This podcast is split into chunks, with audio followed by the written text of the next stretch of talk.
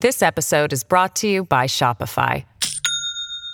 Do you have a point of sale system you can trust, or is it a real POS? You need Shopify for retail. From accepting payments to managing inventory, Shopify POS has everything you need to sell in person. Go to shopify.com/system all lowercase to take your retail business to the next level today. That's shopify.com/system. Hey everyone, it's Reed. We spend a lot of time talking about voters, older voters, middle aged voters, younger voters, but we don't really spend a lot of time talking about their generations, who they are, and what it is the world means to them. I hope you'll learn as much as I did from today's episode about how Americans see the world and see our country. And now, on with the show.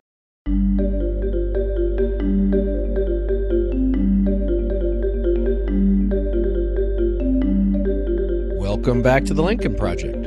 I'm your host, Reed Galen. Today, I'm joined by Dr. Jean Twenge, professor of psychology at San Diego State University. She is the author of more than 180 scientific publications and books, and her research has been covered in numerous outlets, including Time, the New York Times, the Washington Post, and NBC News. Her new book is Generations The Real Differences Between Gen Z, Millennials, Gen X, Boomers, and Silents, and What They Mean for America's Future and it's available wherever fine books are sold. Today, she's coming to us from beautiful San Diego, California. Dr. Twenge, welcome to the show. Thanks very much. So, I found your book fascinating. I'm a proud Gen Xer. So, as you say at the beginning of the book, and you are absolutely right, I spent a lot more time in deep thought about my own cohort than others, but I thought it was a great exposition about so many of the things that I think we take for granted or we believe are sort of stereotypical about the various generations. But, you know, one of the things that you talk about early on and then again throughout the book is the idea that what an impact technology has had on the generations. You start with the silent generation right there. You know, they're after the greatest generation, my grandparents, right? But before the boomers, you know, they're sort of stuck in their own weird middle, like the Gen Xers of my generation are. But before we talk about the, how technology affected each generation, I just like to say I can't imagine that there's ever been greater technological change, good, bad, and indifferent, than there has been in the 80 years between, say, 1945 and today. And I guess my question is is it possible that the human brain can't move as fast as all that technology? Now, I know you're not a neurologist, so it's an unfair question, but I just want to get your sense of not only the breadth of the technological change, but how fast it's happened. Yeah, absolutely. And the technological change has been just really accelerating. The spaces between the generations have gotten smaller. I think it's also one of the biggest reasons why I think we have a bigger generation gap right now than we've had since, say, the late 60s when the boomers were not understood by their silent and greatest generation parents. So maybe one reason you know why this is just such a strange cultural moment right now that smartphones and social media have kind of gotten ahead of the human brain in a lot of ways. You know, I, I think about that, right? You talk about the greatest generation and their boomer kids. You know, my grandmothers, both of whom were born in homes without electricity and running water. They were basically born, Jean, in the 16th century. They die in the 21st century you know 90 years on or so about for both of them you know i just remember you you refer to this stuff and it and it sort of makes you nostalgic i guess is the right word right my generation remembers you know the phone on the wall in the kitchen four television channels i guess if you counted the weird uhf thing that you had to tune on the television right? That you know you talk about we roamed the neighborhood till dark. We rode our bikes without helmets. We did all of that stuff. I'm a proud verified and you know latchkey kid. And when you mention like afternoon cartoons like i can remember all of them right? You came home from school. I think we got out of school at 3.45 i walked home. I was home by 4.15 usually and it was afternoon cartoons until my parents got home and i'm an only child weird i know for that generation till 6.30 or 7 at night and now i can't even imagine i'm working out of my home and i do most days yeah i mean it's a different thing and you know, Gen X is known as the latchkey kid generation. It started with boomers, though, and it continued, you know, into part of the millennials. But then something shifted. It became much more important in the culture to protect your children, to make sure that they were watched at every moment, to make sure the kids didn't walk home alone from school. And it's kind of an irony that we ended up in an era with more women working, more people who had kids, you know, both parents were in the workplace. Yet it was no longer acceptable to leave kids by themselves. Uh, let me ask you this question. In your research, were kids demonstrably less safe, or are they demonstrably less safe now than they were 35 years ago when I was walking home from third grade? Or is it just the idea that, oh my God, did we really let all these kids sort of run amok for 20 years and we've got, you know, we let the string out too far? A lot of it really comes back to one of the downstream effects of technology, which is what's called the slow life strategy. Times and places where people live longer and education takes longer to finish. Parents tend to make the choice to have fewer children and nurture them more carefully. So every stage of the life cycle slows down. So for kids, it means just less independence, more protection. And then for teens, it means things that Gen Xers don't understand at all, like teens not really wanting to get their driver's license. Baffles me. Right, Baffles exactly. Me. Most Gen Xers, even a lot of millennials, are like, wait, what? I mean, I did one interview once of a young man who said, well, I didn't get my driver's license at 16 or in high school at all, actually, because my parents didn't push me to get my driver's license. Like, what do you mean your parents didn't push you? It's supposed to be the other way around. It's supposed to be the teen pushing and then the parents saying no. They also don't get jobs or drink alcohol or go on dates as much as Gen Xers did at the same age. So it's just this slowing down, it's slower development that has its advantages, probably for safety terms of you know injuries and deaths and so on for kids and teens are way down However, it has a downside. You know, then what happens when they go out into the world and they just haven't had those experiences with independence and with decision making? Well, you noted one thing because I want to spend a fair amount of time on Gen Z, so we'll get back to them. But you noted one thing that I thought was really interesting, which is you always say, well, you know, in my day, right, every generation sees the generations that come after it as softer. And you said, well, that's because they are. I mean, it depends on how you define softer, but if you say, you know, less likely to be able to survive without technology, then yes, that's absolutely true. Right. And, you know, don't have to go to work at a coal mine at 13, right? Or the Triangle Shirtwaist Company. And the idea of with every succeeding generation, right? What becomes acceptable from workplace culture, which I think is moving in the right direction, but also, Jean, it feels like that's sort of mixed with this whole idea like what the acceptable bounds of discourse are, what's considered humorous, right? What can get you in trouble is also far narrow because, as you said, and I'm going to paraphrase this, I'll probably get it a little bit wrong, is no one has ever wanted to tell you what they think so more, and never have they been more fragile. Yeah. So we can see this in like big surveys of college students that have been done for decades that students today are more likely to say that you should ban quote extreme speakers on campus, that you should have more restrictions on speech. Comedians talk about this a lot that many of them say they won't tour college campuses because they feel like there's just too many things that they can't make jokes about because it'll be taken as offensive. In your book and in the research, it shows that through every succeeding generation since the silence, there's been an uptick in mental health issues but it spikes in 2012 and and you start talking about this is really when you know the smartphone really came into its own because i remember when i was a freshman in college you could go to the internet but you had to go to the freshman library the undergraduate library in austin texas to get on the internet and there were like eight websites and none of us knew what to do with it and we had an email address but none of us knew who to write to. But you know by the time i'm a sophomore i can go to the perry castaneda library online i don't even have to go to the library anymore but that was different than the iPhone or the smartphone, which is even up until 2009. The most advanced thing I had was a Blackberry, which got email and made calls. But once that iPhone, once that smartphone thing came, and it really took a few years to mature, it changed everything, right? It changed our lives irrevocably. But it appears in your research that there tended to be a correlating rise in mental health issues as well. There's a couple you know threads here. So one is you just think about the smartphone you're right that progression of technology that the smartphone could be carried everywhere. It was more possible to just kind of constantly be on the phone. It could interfere or you know be taken out in social situations. It tended to emphasize a lot of, you know, communication, not just texting anymore, but also social media and other ways to communicate. So it started to replace face-to-face social interaction. Did that first among teens, then among young adults, and then kind of slowly moved up the age scale. And you know, I first kind of got the inklings of this through, you know, completely different data looking at the mental health trends. So just kind of all of a sudden around 2012 and these big national data sets that I work with, more teens started to say they felt left out that they felt lonely, that they felt like they couldn't do anything right, that their life wasn't enjoyable. And then they kept going. Those indicators of loneliness and depression just kept going up. So by 2019, for example, even before the pandemic, clinical level depression among teens had doubled. And it started end of 2012. That's when the majority of Americans owned a smartphone. Social media use among teens moved from being relatively optional to almost mandatory.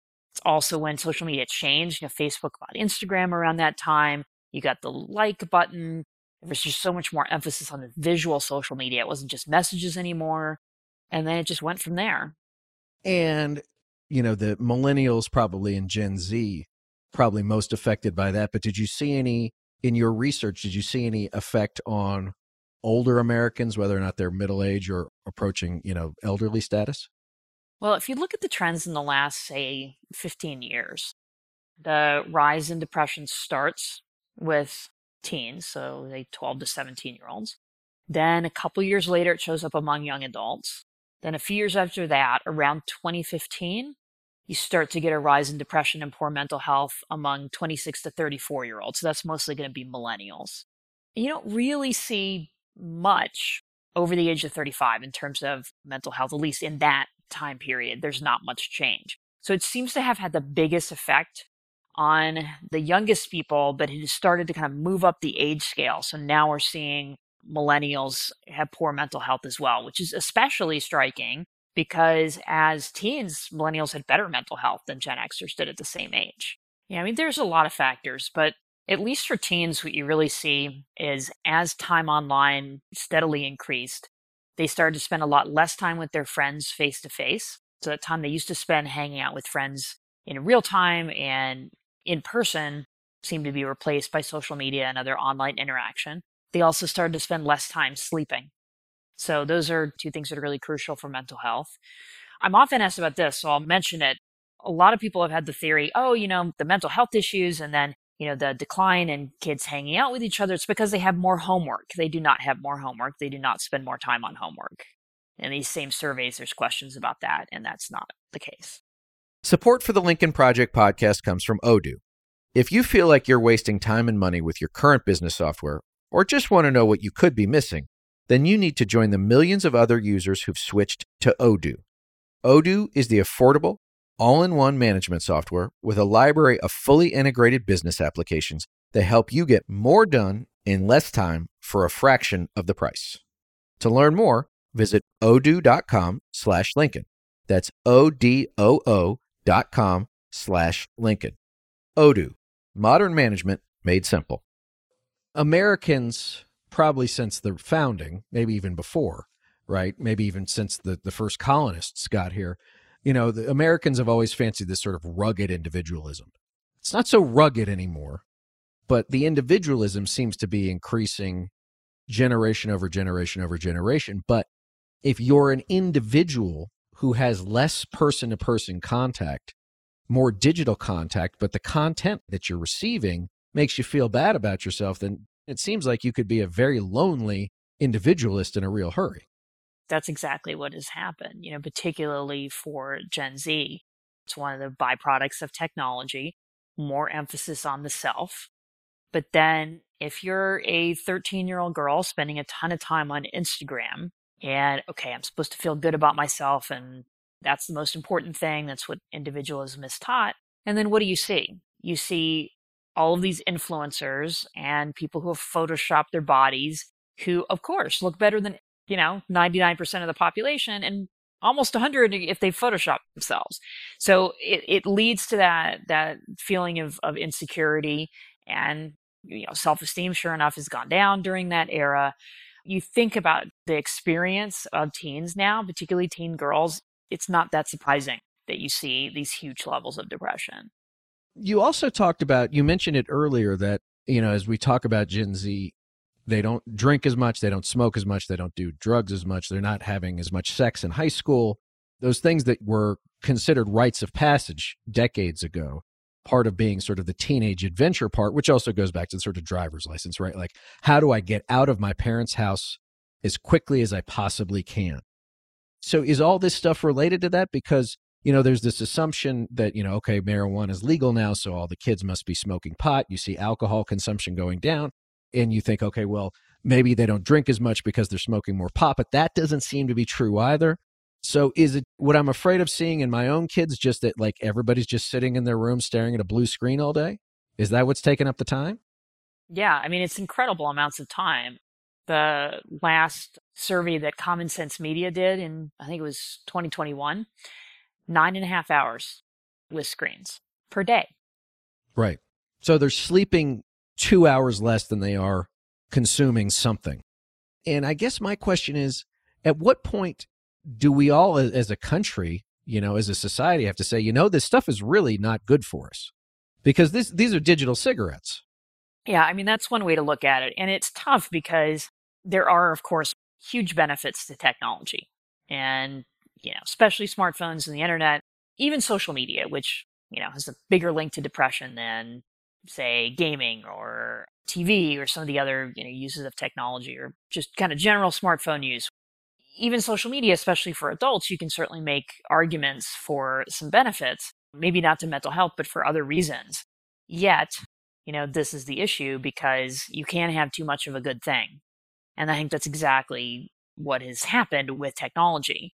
We've gotten sucked into this life of being on the screen.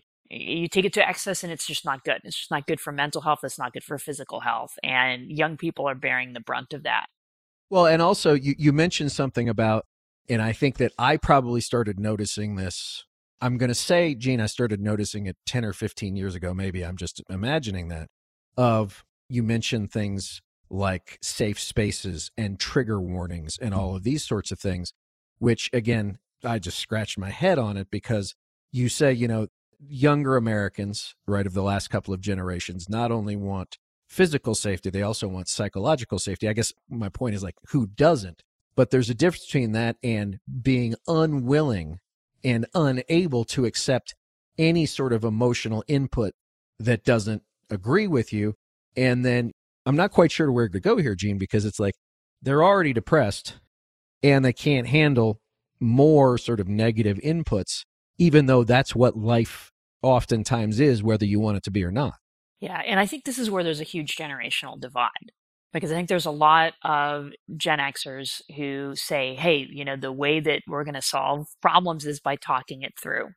And we should be able to talk about these things and we should be able to have speakers come to campus who you might disagree with and we need to preserve free speech. And the best cure for speech you may not agree with is more speech. And if you put restrictions on it, then they're going to come for you next. You say, okay, you can't say this that I don't agree with, but then they're going to try to restrict the speech about things you do agree with next. And then on the other side, you have millennials, and perhaps particularly Gen Z, who says, you know, nope, some of this stuff around racism and sexism has been going on for too long and we can't believe it's still around and we have to shut it down. And that's not about free speech. It's about being offensive and shutting this down. So there's this huge generational divide. And I think it breaks there. It breaks between generally boomers and Gen X on one side and millennials and Gen Z on the other. You know, a, a lot of these scuffles around free speech, that's how it's been. It's been, you know, an editor or a CEO from those older generations on one side and then the young employees on the other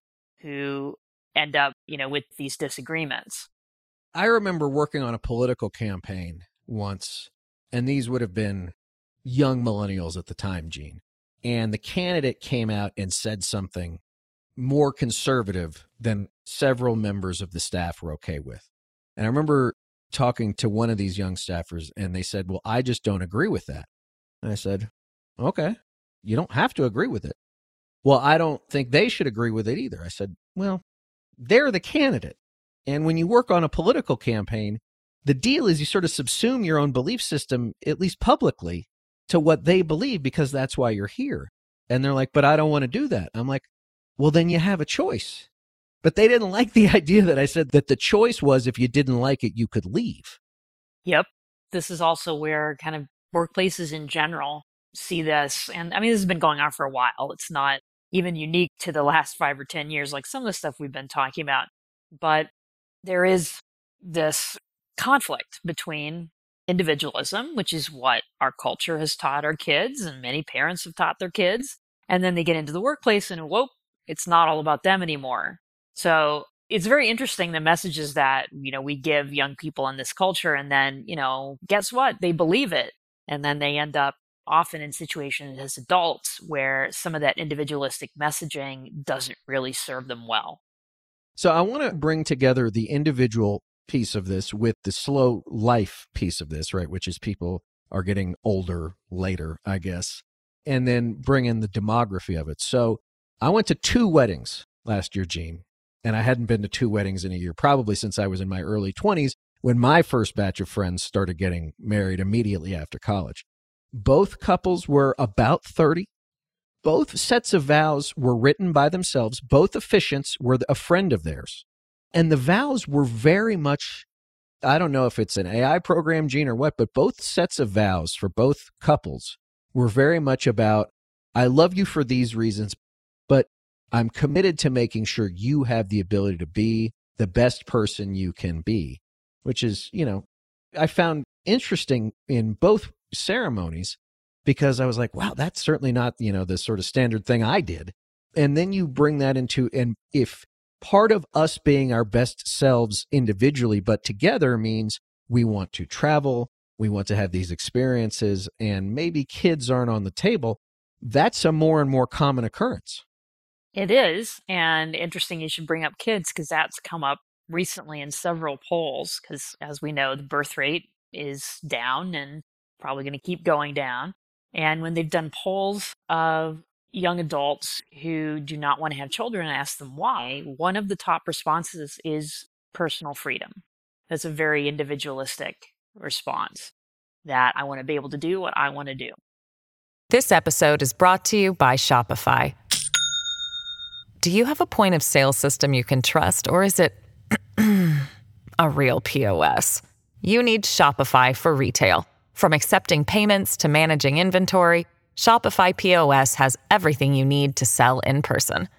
Go to shopify.com/system all lowercase to take your retail business to the next level today. That's shopify.com/system.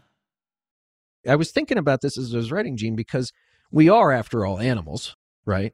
I'd like to think on most days smarter than the average bear. And I thought that there was a drive innately to procreate. But it seems like we now have this generation of American kids who are like, I don't care what nature says. I don't want a kid. Yeah. And, you know, most people will probably still have children. It's not the birth rate's going to go to zero or anything like that. It's just as it's continued to go down, you end up with this inversion. You end up with demographics like what Japan has, where there's so many more older people than younger. And then, you know, programs like Social Security get called into question. There's not going to be enough younger working people to support older people. So then you throw in the declining birth rate, which I think, by the way, is going to keep going down by every indication. So, uh, one reason for that is the millennials who are mostly in childbearing ages now, in the top part of Gen Z. Um, millennials, as 18 year olds, said that they wanted to have kids, that it was likely they wanted to have children, but they didn't. And Gen Z broke that trend of the really, really steady percentage of 18 year olds who said they wanted to have kids. So this one survey that I work with, high school seniors, goes back to 1976. You know, how likely it is that you'll have children, and then even in an ideal world, would you want them? Both of those have been high and stable for decades until about the middle of the 2010s when it starts to transition to Gen Z, and then they start to go down. So millennials said they wanted to have kids, but then didn't. Gen Z isn't even saying that at 18. People in general have kids when they feel optimistic about the future. And Gen Z does not feel optimistic about the future. And I think that's one of the most concerning things that I wrote about was that it's not just depression on an emotional level, it's also this almost nihilism and pessimism about the future, about the country. And when you have that with young adults, I think that's pretty concerning. Well, and you know, it is nihilism, but how did the nihilism take hold so quickly? So I think it's a couple things.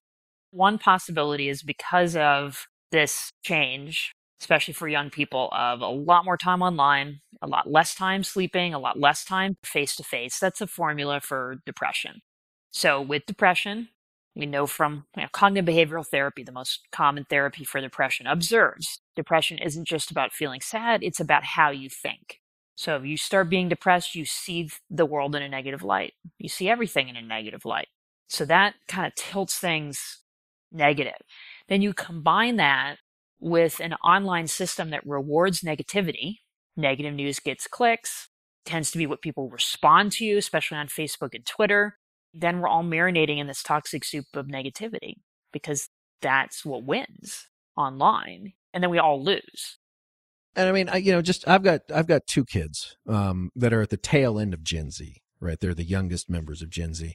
And Jean, I'm always both fascinated and concerned about how much more they know about what's going on in the world than I guarantee you I did when I was 10 years old.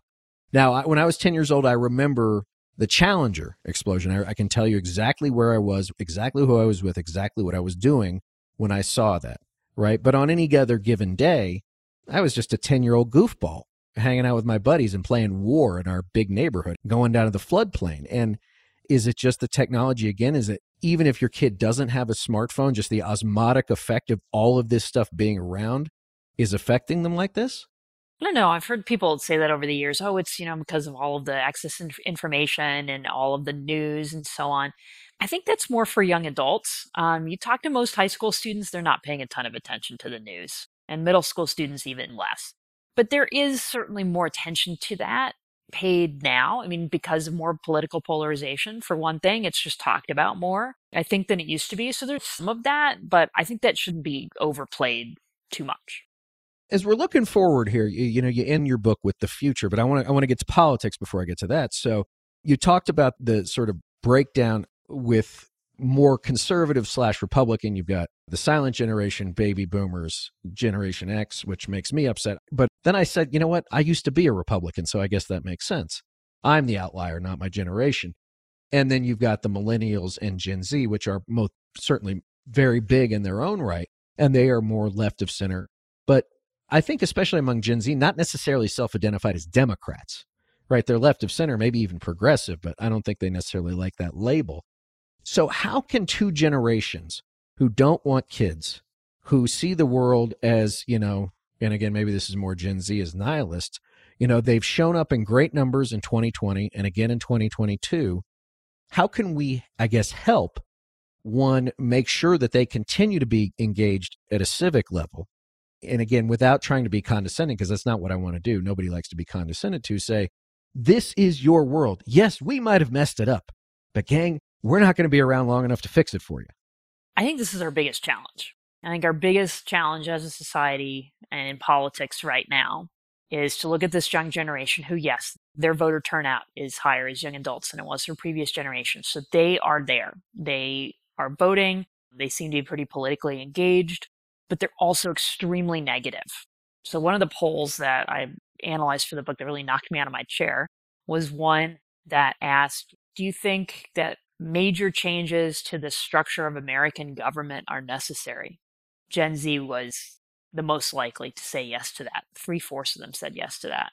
Do you think that American society is fair or unfair? Two thirds of Gen Z said unfair. And then are the founders of the United States better described as heroes or as villains?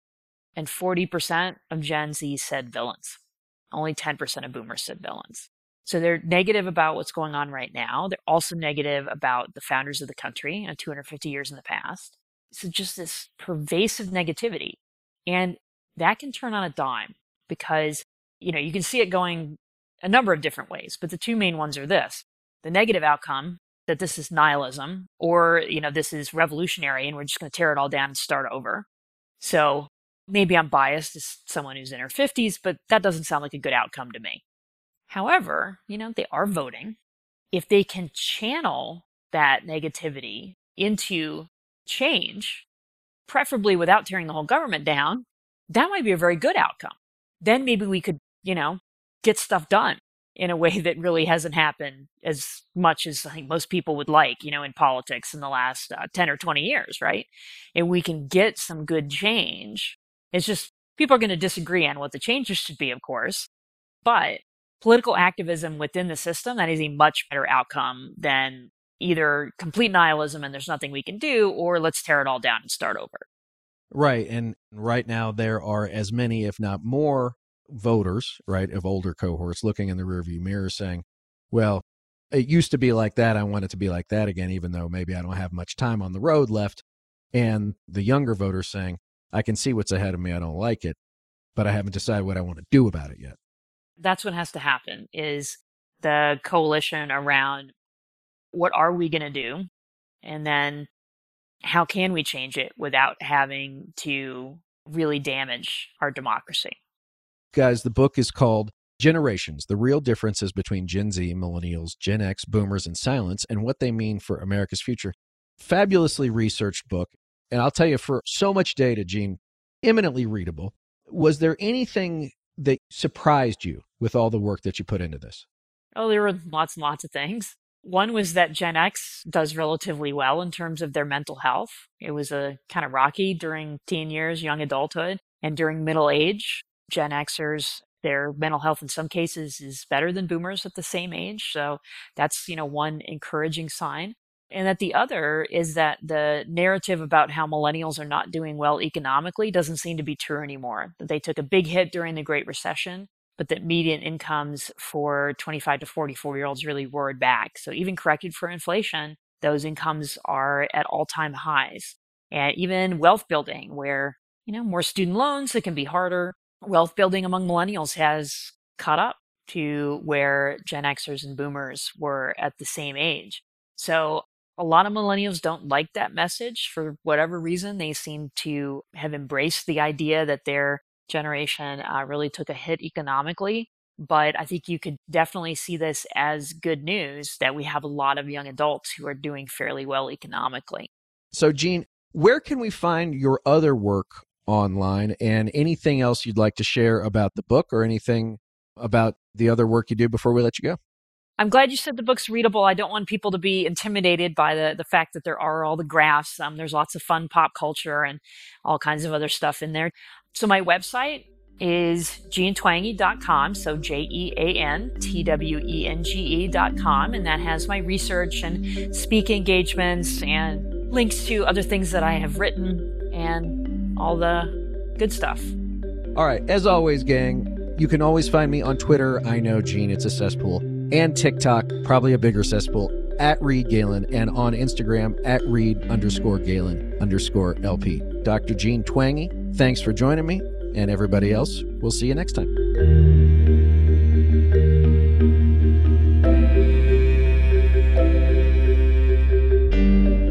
Thanks again to everyone for listening. Be sure to follow and subscribe to The Lincoln Project on Apple Podcasts, Spotify, Google, or however you listen. Don't forget to leave a five star review. To connect with us, follow us on Twitter at Project Lincoln, and for more information on our movement, to join our mailing list, subscribe to our newsletter, or make a contribution to our efforts, visit lincolnproject.us. If you want to message the podcast directly, please send an email to podcast at lincolnproject.us. And if you want to personally join the fight to save our nation's democracy, visit jointheunion.us. For the Lincoln Project, I'm Reed Galen. I'll see you on the next episode.